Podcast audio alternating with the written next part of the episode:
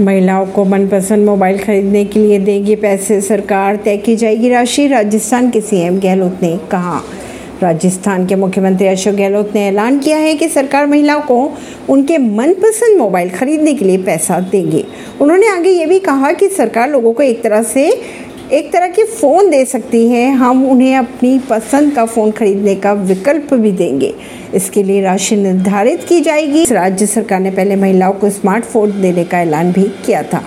बिहार में हीटवेव को लेकर कई जिलों में जारी किया गया रेड अलर्ट आईएमडी की अगर माने तो हीट वेव को लेकर बिहार के गया, औरंगाबाद, नवादा, रोहतास आदि जिलों के लिए रेड अलर्ट जारी किया है। यह अलर्ट शुक्रवार सुबह से शनिवार सुबह तक के लिए जारी है। इस अवधि के दौरान पटना, जहानाबाद, अरवल, नालंदा आदि जिलों में हीट वेव को लेकर ऑरेंज अलर्ट जारी हुआ है। राजस्थान में धार्मिक आयोजन में खाना खाने के बाद करीब 300 लोग हुए बीमार।